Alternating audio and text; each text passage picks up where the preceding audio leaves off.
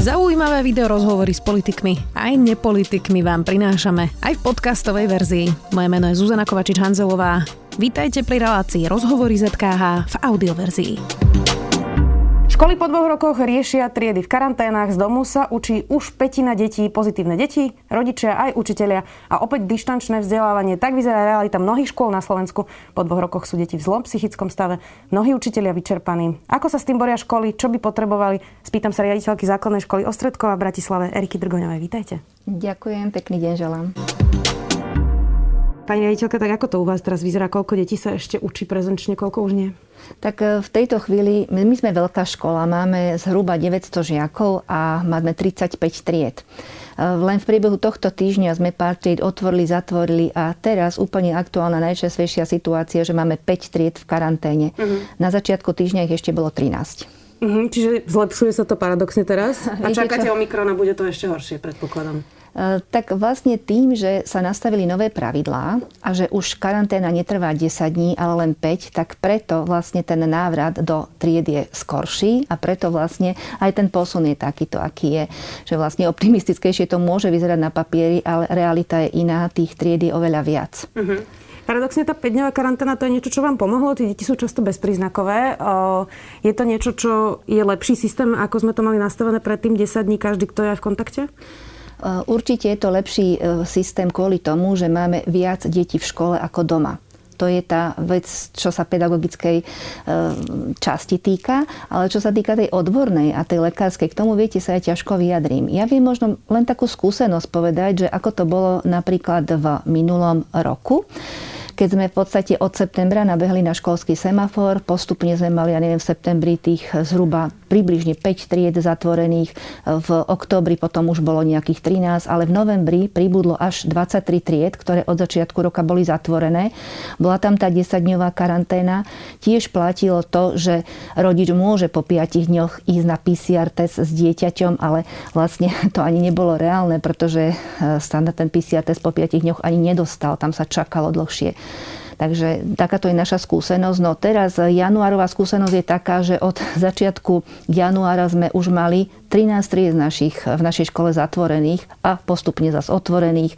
Dnes ráno napríklad sme zatvorili triedu druhácku tá skúsenosť je aj taká, že z pravidla to boli žiaci druhého stupňa, mhm. ktorí nám e, ochoreli viacej a ktorí zostali doma na dištančnom vzdelávaní, ale napríklad už dnes ráno bola situácia iná dnes ráno sme zatvorili už dve e, prvostupňacké triedy, takže v podstate vyzerá, že naozaj ten Omikron sa šíri rýchlejšie. Vyzerá vaše ráno tak, že ste na telefóne a riešite operatívne, ktoré triedy sa zatvárajú okamžite? Tak každého riaditeľa školy čaká ťažká nedela v tomto období a aj učiteľov, pretože to, aby dieťa mohlo prísť do školy, tak musí byť potvrdené vyhlásením o bezpríznakovosti.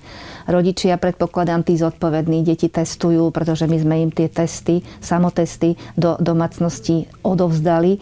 Takže oni vlastne tieto vyhlásenia o bezpríznakovosti nám posielajú, my ich musíme, učiteľia ich musia skontrolovať, triediť a potom ja mám ťažkú pracovnú nedelu s učiteľmi, kde naozaj tie triedy zatvárame, po prípade niektoré otvárame. E, potom sa môže stať aj tá situácia, že ráno, ako dnes, ráno o pol šiestej sme s triednou pani učiteľkou a spolu s rodičmi sa dohodli na uzatvorení triedy a deti do školy neprišli. Uh-huh. O to ťažšia je tá situácia aj pred rodičov, ktorí toto musia zvládnuť a majú to veľmi ťažké. Že z hodiny na hodinu vlastne zostanú s dieťaťom doma. Veľmi prúžne musia reagovať a očakáva sa od nich akýsi zodpovedný prístup, očakáva sa nejaké, hm, nehovorím, že seba zaprenie, ale proste nejaká dávka takého, hm, viete, že spolupatričnosti, že áno, musíme ísť do toho, musíme to zvládnuť a určite to tí rodičia nemajú ľahké, pretože e, pre zamestnávateľa tiež nie je pozitívna informácia ráno, keď sa dozvie, že opäť sa trieda zatvára a opäť musí ten rodič zostať doma a musí sa prispôsobiť. Jasne, viem si predstaviť, že pre rodičov samoživiteľov to je ešte väčší problém. Minister Greling hovoril, že zaočkovaných je viac ako 70 učiteľov v Bratislave 80% Je to pre vás ďaká tomu aspoň trochu jednoduchšie?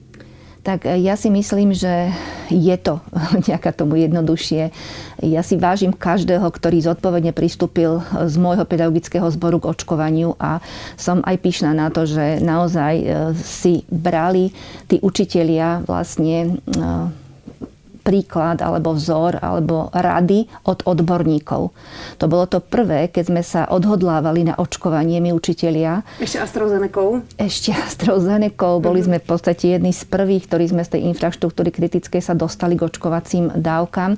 Tak už vtedy som radila mojim učiteľom, vy nepočúvajte rady pseudoodborníkov alebo nejaké informácie, ktoré nie sú overené. Overujte si zdroje, od ktorých sa dozvedáte tieto informácie a poradte sa so svojím lekárom. Ten lekár predsa pozná zdravotný stav a ten najviac vie vám doporučiť, že či je očkovanie pre vás hodné alebo nie. A v tejto chvíli som naozaj veľmi vďačná za to, že tí učitelia, ak ja mám 102 zamestnancov a mám e, vlastne štyroch učiteľov, ktorí nie sú zaočkovaní, tak myslím si, že to je vynikajúca, mm, vynikajúca vysoké percento zaočkovanosti. Um, Máte údaje o tom, koľko je zaočkovaných detí na vašej škole? Lebo tie údaje nie sú také dobré ako pri učiteľoch. 16% e, detí vlastne na Slovensku celom je zaočkovaných. E, toto je niečo, čo zistujete? O, o, o čom viete, že koľko detí na vašej škole napríklad je očkovaných? Áno, to je jedna z ďalších úloh, ktoré nám pribudla vďaka covidu. Ďalšia že, papierovačka. Ďalšie papierovačka, ďalšie zisťovanie. Mnohí nás na to nenávidia. Hej, predstavte si, ja som dala pokyn mojim učiteľom, zistite, koľko detí máme zaočkovaných, koľko detí je prekonaných. Učitelia boli nahnevaní na mňa, že zase ďalšie údaje musia zisťovať. Učitelia to zisťovali od rodičov, rodičia boli nahnevaní na učiteľov a na riaditeľa, že čo si dovoluje zisťovať tieto informácie, uh-huh. akým právom, na čo to je dobré. No, no je to dobré, lebo je to výpoveď odpoveď, pretože školský semafor, ktorý teraz máme, myslím si, že je nastavený vynikajúco a dá sa podľa neho fungovať. Jednou e, z možností, ako držať, udržať prezenčnú formu vzdelávania čo najdlhšie, je aj to, aby sme mali informáciu, koľko detí má výnimku z karantény. No a zistiť teda sa to nedá inak len od rodičov. A, a ten rodič musí. Zistili sme mm, celkom podľa mňa e, dosť pozitívnu informáciu, lebo ja v tejto chvíli viem, že 40% detí splňa výnimku z karantény. Buď prekonaný alebo očkovaný. Presne tak. Dokonca je vyššie percento zaočkovaných ako prekonaných. Uh-huh. Takže keď, keď som si tam e, to tak zisťovala a robila takú štatistiku svoju, hej, proste mám presný prehľad o tom, v ktorej triede ako. E, prvý stupeň menšia zaočkovanosť, druhostupniari a čím sú staršie tie deti, tak tam je tá zaočkovanosť väčšia. Dokonca máme triedu, povedzme, kde tí rodičia sú nastavení a vidno, že medzi sebou komunikujú, kde aj 15 detí je zaočkovaných. Máme triedu, kde máme, že dve alebo jedno dieťa. Mm. A prečo sú tí rodičia nervózni z tej otázky? Veď predsa môžu povedať, moje dieťa nie je zaočkované. Veď je to každého rozhodnutie slobodné, zatiaľ povinné očkovanie ani nevyzerá, že vôbec e, sa o ňom bude uvažovať najbližšie mesiace. E, tak prečo tá agresivita, keď sa vôbec niekto iba spýta, aby sme vedeli, aká je situácia? To je veľmi dobrá otázka. Ja tiež sama neviem, kde sa berie v ľuďoch tá agresivita a takéto, taká tá nedotknutelnosť a čo sa vy staráte a čo vám je do toho, to je, to je moje GDPR, to je moje ochrana osobných údajov a, a vy do toho nemáte vstupovať a vy, nemáte s tým nič. Ja neviem, kde sa toto v ľuďoch berie a naozaj veľmi ťažké v pozícii manažera e, napríklad školy alebo teda akékoľvek inštitúcie si myslím v dnešnej dobe takéto veci riešiť a vysvetľovať a obhajovať e, Inak boli školy aj v Bratislave, e, ktoré šikanovala jedna súdkynia, antiruškarka. Nakoniec to na súde aj prehrala. Vlastne tie argumenty nemala validné. A pamätám si, že minister Gerling v jednom čase pripravoval školy aj na to, čo robiť presne s agresívnymi rodičmi, ktorí keď prídu a budú žiadať, aby ich dieťa pustili bez rúška napríklad, e, v čase, keď boli povinné rúška, teraz sú zase naspäť povinné teda. E, mali ste aj takéto skúsenosti? Máte aj takéto skúsenosti, že agresívni rodičia Samozrejme máme tieto skúsenosti aj konkrétne v našej škole a aj kolegovia v ostatných školách e, majú túto negatívnu skúsenosť. E, ja som vďačná ministrovi, že nám poslal akýsi, akúsi odpoveď predpripravenú pre túto situáciu, ale e, tiež treba povedať, že už to bolo vo chvíli, keď už to bolo ako keby pase, hej, že mm. už proste tí, tie ataky zo strany... Čo najhoršie ste mali za sebou tie ataky zo strany, ja si dovolím povedať, nie rodičov, ale právnických kancelárií, pretože to bolo vlastne, to bol, to bol právnikmi skonštruovaný list, ktorý teda sa rozmnožoval hej, ďalej medzi rodičmi a tieto podnety a podania išli na jednotlivé školy a teda rodičia od tých právnických kancelárií nás obviňovali z toho, že porušujeme zákon, keď chceme, aby dieťa rúška nosili.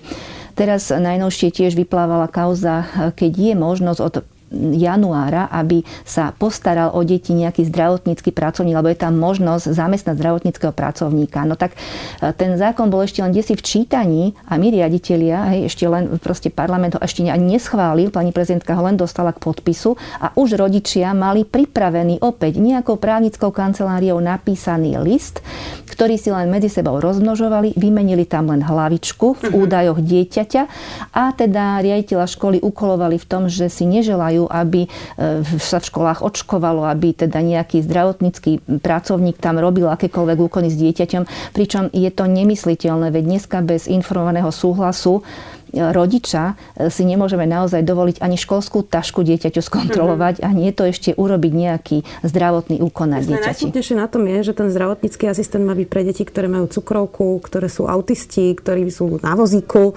Má to byť niečo, čo pomôže mnohým deťom, ktoré majú nejaký handicap a robí sa z toho ano. takáto šialenosť. Tiež si myslím, že nemali by sme hľadať e, problém tam, kde nie je. Hej? Čo, proste, a toto je to nastavenie spoločnosti, toto je to zlé, nezdravé, čo sa tu deje a, a musíme s tým teda bojovať a musíme s tým aj my vlastne zápasiť. Aké percento to je ale rodičov? Lebo uh, ja mám taký pocit, nemám na to štatistiku, možno vy budete lepšie vedieť povedať, že to je menšina, ktorá je prosto hlučná. Je to tak? Je to menšina, ktorá je hlučná? 100% potvrdzujem, že je to menšina, ktorá je hlučná. Ja naozaj si dovolím povedať, že som dosť veľká vzorka, pretože 900 žiakov krát dva rodičov a starých rodičov je dosť veľká vzorka. A je to, je to naozaj e, menšina, našťastie, ktorá tento problém robí. E, našťastie sme aj vedeli nejakým spôsobom sa dohodnúť s tými rodičmi a vysvetliť si danú situáciu. A viete, toto je to dôležité. Aj ten rodič si možno na konci toho uvedomil, že tu nie je tento boj o tom, že kto z koho, kto vyhrá, že či škola alebo ten rodič. A keď sme to takto postavili, že veď vy nemôžete postaviť tento boj, ktorý sa preniesol z politiky do školského prostredia, vy musíte tento boj postaviť tak, že ideme bojovať s pandémiou a nie so školou, ktorá sa snaží nastavovať tie podmienky tak, aby sme čo najdlhšie zachovali prezenčnú formu výučby. Nakoniec rukojemník je vždy to dieťa. Školy v Lani hľadali o petinu viac zamestnancov než v predchádzajúcom roku. Vyplýva to z analýzy portálu edujobs.sk, ktorý patrí pod profesiu. Web v minulom roku zaznamenal 6091 inzerátov, čo je najviac od vzniku portálu v roku 2013. To je správa z tohto týždňa. Vidíme to aj v zdravotníctve. Vyčerpaný personál odchádza odchádza buď do zahraničia alebo do iných odvetví, prosto nechcú to už robiť. Mnohí majú aj e, naozaj psychické problémy, traumy e, z týchto dvoch rokov. Ja predpokladám, že učitelia sú na tom podobne. Sú vyčerpaní, sú vyhorení, tak ste na tom tiež tak, že vám odchádzali nejakí učitelia, tak ako to hovorí práve táto štatistika? Tak spoločnosť je vyčerpaná. Každý človek je e, unavený z covidu a z tých opatrení všetkých a už nevládze sa poddávať tým opatreniam. A učitelia tí by som povedala o to viac, pretože naozaj ten tlak, ktorý je na nich vyvíjaný, je obrovský. A my tomu učiteľovi e, sa pýtam teda ostatných všetkých, možno aj cez e, túto reláciu, že akým spôsobom pomáhame tomu učiteľovi, že ten učiteľ je prvý, ktorý chce, aby dieťa bolo v škole, aby sa vzdelávalo prezenčne, aby e, bolo aj zdravé, hej, teda tá škola vytvára toto prostredie. A my tým učiteľom ako spoločnosť, aké podmienky vytvárame na to. My absolútne v našej krajine spoločenský status učiteľa je úplne e, na minimálnej úrovni a by som povedala, že skoro na žiadnej. Veď my sme si prestali vážiť toho učiteľa, vysokoškolsky vzdelaného odborníka svojej oblasti.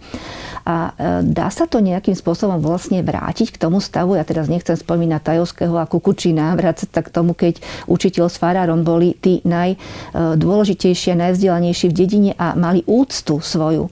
Tak ja e, chcela by som veľmi, nech vráti sa tá úcta voči tomu učiteľskému statusu. Mm. Takto sa pracovať nedá a potom sa stáva to, že naozaj školstvo je personálne poddimenzované, že tí učitelia nám do školstva ísť nechcú robiť. E, nechcú e, vlastne Máme, máme profesie e, a teda predmety, kde máme absolútny nedostatok učiteľov. Máme... že jazyky, informatika asi nie?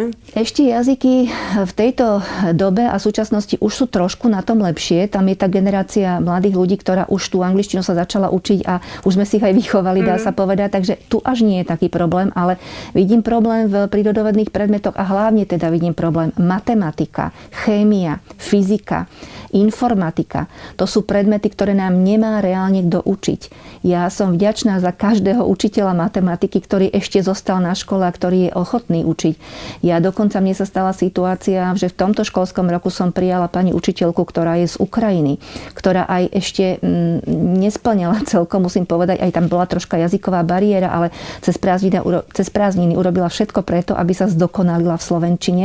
Čiže som za ňu vďačná. Mm. A ak to takto pôjde ďalej, kto tie deti bude učiť, neviem. Jasné, no veď inak tá jazyková bariéra z Ukrajiny, to sa dá zlomiť rýchlo, tak držíme jej palce. Inak veľa sa diskutuje o známkovaní a o tom, ako sú na tom deti zlé a netreba na nich teraz tlačiť v tomto období, že to najlepšie, čo vlastne aj po návrate z Vianoc mohli učiteľia robiť, je, aby sa neskúšalo, neboli písomky, aby mali žiaci čas vlastne nejaký na adaptáciu. Na druhej strane, ale dá sa to v praxi, lebo koncom januára sa uzatvárajú známky, hneď potom už je polročné vysvedčenie, prosto ten učiteľ má nejaké deadliny tak ako ste s týmto, uh, s týmto narábali?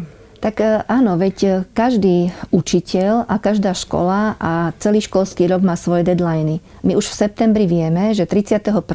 sa bude odozdávať vysvedčenie. A vieme, že klasifikačná porada je naplánovaná na 24. január. Tak na to sa treba pripraviť. Celý pol rok na to máme. Hej? Čiže už na štveť rok keď bola štvrťročná klasifikačná konferencia, museli mať učitelia dostatok známok na to, aby vedeli predpripraviť, už aj e, uzatvoriť približne predbežne, hej, pol rok, polročné známky. Samozrejme, že v tom decembri ešte niektoré pribudnú, no len tam sa nám stalo presne to v tejto situácii, že deti boli dištančne, e, ťažko sa skúšalo. Tam, keď aj v dištančnom vzdelávaní sa pripájali a učitelia dávali povedzme test nejaký alebo nejaké skúšanie, tak v mnohých rodinách to bolo tak nefér, pretože tí rodičia jednoducho za tie deti testy vypisovali, pomáhali im pri tom. Hej, čiže tam, tam sa naozaj k tomu hodnoteniu veľmi ťažko pristupuje. Mm. Musím povedať, že učitelia boli v zhovievaví v polročnom hodnotení. Ja to vidím, pretože už máme v tejto chvíli klasifikačnú polročnú konferenciu za sebou a boli naozaj zhovievavejší a máme tie známky lepšie, ako povedzme po iné roky boli na pol roku, lebo ten pol rok býval vždycky prísnejší.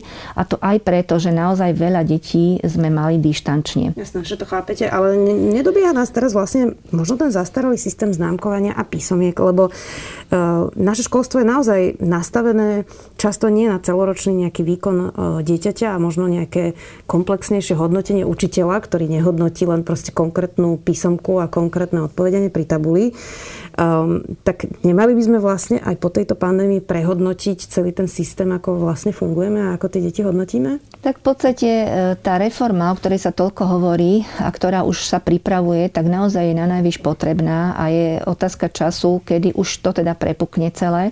Ten systém hodnotenia, ako je nastavený teraz, viete, to je, e, to je diskusia na celú jednu reláciu, pretože naozaj to, to zameranie dieťaťa na výkon a tlačiť ho do toho, nie je učiteľ, ktorý ho tlačí do toho do tej známky. Je to rodič. Uh-huh. Rodič od e, dieťaťa očakáva jedničky. Ako náhle dieťa nemá jednotku, tak ten rodič niekedy v niektorých rodinách je ochotný urobiť hrozné veci a hrozné naschvály možno až, až také tie obranné, obranné veci voči učiteľovi, uh-huh. alebo aj teda sankcie Neviem teda, či celkom sankcie alebo tresty pre dieťa, ale ja by som si povedala, že v prvej línii si to zlízne učiteľ, ktorý nechce dať tú jednotku, lebo tomu rodičovi, viete, oni chcú tie jednotky, oni ich potrebujú. My sme to vyskúšali, viete, my sme prvá vlna pandémie, keď bola, tak vlastne sme poslúchli uh, radu ministerstva školstva, kde bolo povedané, že bolo by dobré a doporučujú nám, aby sa deti neklasifikovali známkou. Áno, že slovne vlastne. Že aby sme štátny pedagogický ústav vydal, áno. Presne tak, aby sme ich hodnotili slovne. A my sme si presne vtedy toto, my učitelia povedali, že to je naozaj úplne spravodlivé, keď tamto hodnotenie známkou nenastane. Uh-huh. Keď jednoducho dáme deťom e, akýsi výsledok vysvedčenia, že absolvoval ten daný ročník a je to v poriadku a prešiel tým ročníkom. No a lenže čo sa stalo? Tam sa naozaj ukázalo v praxi, že stredné školy s tým mali problém. Oni potrebovali známku, oni potrebovali z niečoho si urobiť výstup, aby teda vedeli deti príjmať a nebolo možné. My sme ublížili deťom, ktorým sme nedali známku. Uh-huh. Rodičia treba nás... celý systém tým pádom prekopať. Tam treba úplne všetko. To sa proste musí. Uh, čo by vám pomohlo v tejto situácii? Ja predpokladám, že nemáte ani niekoho, kto by učiteľom pomáhal digitálne. Teraz myslím práve v tom dištančnom vzdelávaní, že by sa niekto staral o tie pripojenia počítače, ale možno aj naučil niektorého z učiteľov nejakých nových nástrojov. Predpokladám, že by sa hodili asi aj asistenti v triedách Toto je niečo, čo by sme mali okamžite urobiť na školách? Tak eh, vidíte, teraz ste tiež, eh, ako sa povie, zabrdli do osieho hniezda, pretože my, keď sme išli na prvú vlnu pandémie, tak ja viem konkrétne naša škola, do týždňa sme sa začali s pani učiteľkami a s kolegami na kolene učiť z domáceho prostredia eh, používať nejaké platformy, kde by sme sa vedeli online spojiť cez počítač so žiakmi. Nikto nás to neučil, nikto nám to neukázal sami. Ten učiteľ je tak v tomto e, živelný, tvorivý a iniciatívny, že on proste sám mnohé veci chce dokázať a ide si za tým a pokiaľ e, mu je to umožnené a má na to podmienky, e, aj myslím tým materiálne, tak dokáže veľké veci. A toto sa deje, čiže my by sme teraz naozaj potrebovali už sa posunúť zase vyššie, čiže ja si dovolím povedať, že naozaj na veľmi slušnej úrovni začali sme používať tieto digitálne technológie a to, čo by sme potrebovali, tak naozaj vynoviť techniku v školách. E, doteraz napríklad sme mali e, balík e, MS Office zdarma z ministerstva školstva od tohto školského roka ho už nemáme. Prečo? Nemáme, tak viete, to nie je ani otázka na mňa, neviem prečo. A chceli by sme, chceli by sme, pretože my tým, že sme nakúpili nové počítače, tak musíme do nich tie balíky MS Office inštalovať a tá nová 365, ona už, ona už vlastne nevie podporovať, alebo nové počítače už nepodporujú starú, ale už iba novú verziu a tá už je v režime nie online, ale offline a na toto zase sa museli učitelia preškoliť hej, iniciatívne, každý po svojom, museli sme v rámci školy si pomáhať. E, takže toto sú veci, my by sme potrebovali pomôcť aj s tou technikou, aj napríklad s, pripoj- e, s zakúpením balíkov MS Office 365. Mhm. Potrebovali je by sme... To základná vec, nie? Mať MS Office. Uh, tak je to úplne základná vec, by som povedala, a vedieť ho používať. Viete, aj to je základná. Ono sa to zdá, že ale veď vieme vo Worde, vieme v Exceli, ale musíme si to tak nejako ručne medzi sebou ukázať, že mm. ako to funguje, naučiť sa tomu. Mm. Pretože vy nemôžete prísť pre deti a tápať, že viete, čo asi tak toto je. Hej? Tam už musí prísť hotový človek a musí si byť istý tým, čo, tým, čo robí. Potrebovali by sme pomoc e, koordinátorov digitálnych. Ja viem, že ministerstvo školstva teraz dalo projekt na e, digitálneho koordinátora, ale to je v praxi nie, neuskutočniteľné, pretože my nemáme tých ľudí. Mm. My nemáme, aby nám kto učil informatiku alebo matematiku a nie to ešte, aby prišiel do školy a robil digitálneho koordinátora. Čiže personálne je naozaj veľký problém a my keď nezaplatíme toho učiteľa, odborníka, tak ten odliv bude ešte väčší a bude to ešte horšie pre nás. Slúbujem vám, že ministra školstva sa určite budeme pýtať e, na všetky tieto otázky, lebo ten MS Office ma teda prekvapil, priznám sa. V akom stave sú psychicky na tom deti? To, čo hlasia odborníci, je dosť desivé, teda poviem. Máme tu psychologov, školských psychologov v tomto štúdiu o tretinu narast poruchy príjmu potravy, najmä u dievčat, úzkosti, depresie, apatia, únava, panické ataky, Vidíte to na deťoch? A dokonca aj seba poškodzovanie. Takže áno, toto, toto sme pozorovali už hneď v tej prvej vlne, keď deti boli eh, to dlhé obdobie v domácom prostredí, ktoré absolútne nevplyvalo na nich dobre. Eh, tie rodiny mnohé mali existenčné problémy, boli tam eh, ľudia, ktorí štyria museli fungovať nejak online na jednom možno zariadení. Boli tam aj iné problémy, ktoré do toho vstúpili a naozaj na tie deti sa to prenieslo. Preto aj moja výzva voči dospelým je, že dávajme pozor, čo pred tými deťmi vyslovíme, ako sa správame, čo robíme, ako konáme, pretože tie deti si tie vzory prenášajú, oni sa potom tak správajú. Ak videlo dieťa nervózneho rodiča, ktorý hej, má tento problém, tak aj, aj na to dieťa sa to prenieslo a skutočne musím e, konštatovať, že niektoré deti potrebovali dokonca aj psychiatrickú e, pomoc od odborníkov, bola potrebná hospitalizácia a viem, že napríklad pred rokom bol normálne čakací termín na hospitalizáciu na detskú psychiatriu na Kramáre a konkrétne to viem potvrdiť aj teda z praxe. Takže e, my preto sme si povedali, my musíme urobiť, my dospelí musíme urobiť všetko preto, aby sme tým deťom umožnili prezenčne byť v škole, aby sme to prostredie alebo tie podmienky vytvorili na to, aby ak je čo i len malinká možnosť, Čiže čo je to tie možnosti, aké to sú, tak sa zamyslíme každý, veď už ich vieme, veď už sa toľko e, o tých možnostiach hovorí a opakuje, že jednoducho urobme minimum každý z nás dospelých preto, aby to dieťa bolo v škole prítomné. Máte pocit, že politici tomuto rozumejú? Lebo ja sa priznám, že veľa o tomto robíme článkov, rozhovorov, je to desivé, je to hrozivé. Tie deti prosto nemajú kompenzačné mechanizmy, ako zvládnuť ten stres. Sú izolované, majú úplne inú predstavu o čase vlastne, keď sú, keď sú vlastne zavreté doma. A napriek tomu sa stále ozýva od ministra financí alebo rôznych iných, že veď tý, zatvorme tie školy na 4 týždne, veď to je to najjednoduchšie. A ako keby stále videli v tom Exceli len nejaké, nejaké čísla fabrík a ja rozumiem, že HDP aj fabriky sú podstatné, ale tie peniaze vieme nahradiť, ale toto psychické zdravie ako keby stále absentovalo v tej diskusii, nie?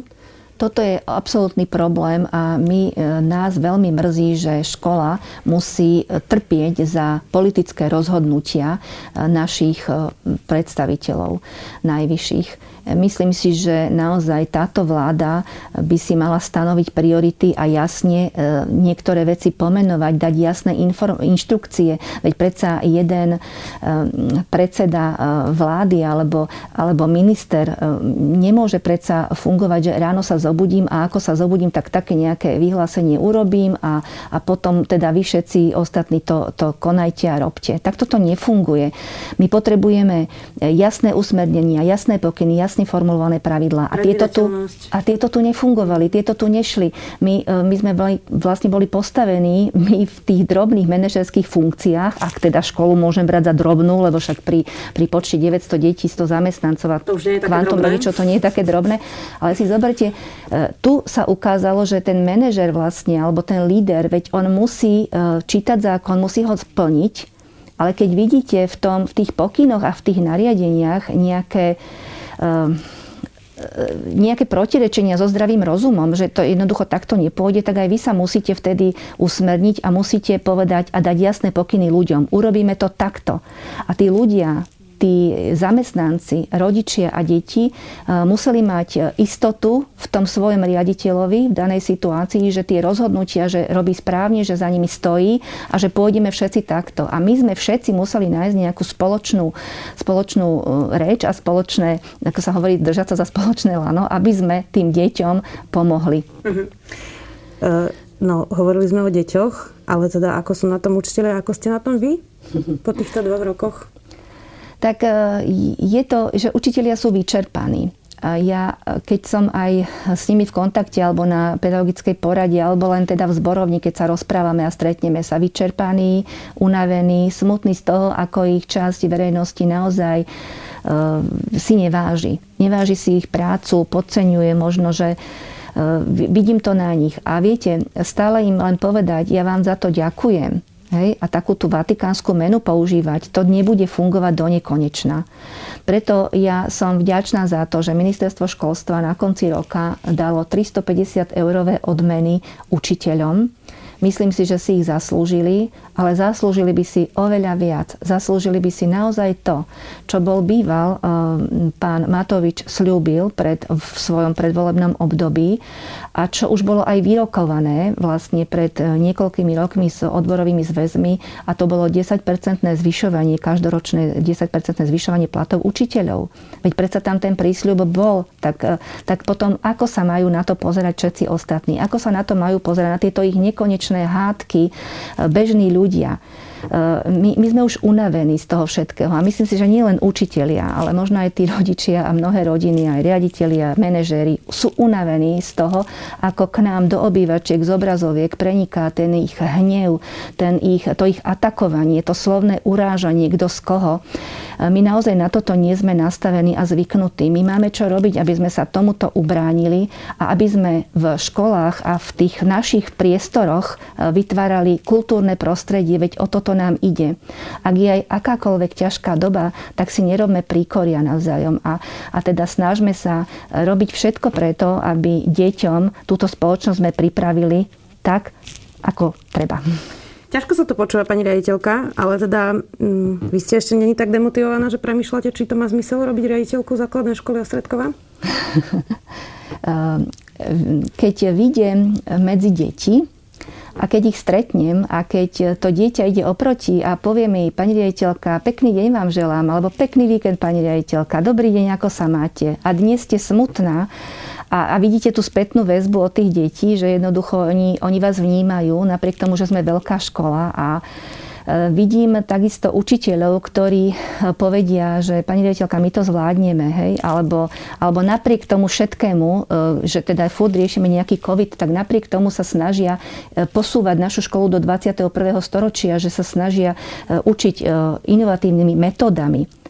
Alebo potom naopak, keď stretnem rodiča, ktorý vám povie, pani riaditeľka, držíme palce, zvládate to, držíte, tak toto sú veci, ktoré vám jednoducho dodajú energiu a poviete si, že tak e, má to zmysel, má význam ich e, podporovať, e, posúvať a tú svoju prácu robiť tak, aby keď táto pandémia skončí, aby sme sa naozaj jeden druhému vedeli pozrieť do očí. Nemám pre vás nič iné, iba vatikánsku menu. Ďakujem vám pekne za vašu prácu. to je jediné, čo vám môžem bohužiaľ poskytnúť. Ďakujem, že ste si našli čas a že ste tu boli. Erika Drgoňová, riaditeľka základnej školy Ostredkova v Bratislave. Ďakujem. Ďakujem pekne, pekný deň želám. Počúvali ste podcastovú verziu relácie Rozhovory ZKH. Už tradične nás nájdete na streamovacích službách, vo vašich domácich asistentoch, na Sme.sk, v sekcii Sme video a samozrejme aj na našom YouTube kanáli Denníka Sme. Ďakujeme. Volám sa Barbara Mareková a v denníku ZME pre vás robím podcast Ľudskosť o tom, ako na naše mentálne zdravie vplýva rodina a spoločnosť. S odborníkmi a odborníčkami rozoberám, ako sa v rodinách dedí trauma a ako sa dá v dospelosti uzdraviť. Ale rozprávam sa aj s ľuďmi, ktorí vyskúšali terapiu a zaujíma ma aj celospoločenský pohľad, ako sa menia slovenské rodiny alebo ako sa v našej spoločnosti cítia Rómky, Rómovia či ľudia, čo sú queer. Poďte sa učiť spolu so mnou, ako lepšie rozumieť sebe, ale aj ľuďom okolo nás. Podcast Ľudskosť vychádza každý štvrtok vo všetkých podcastových aplikáciách.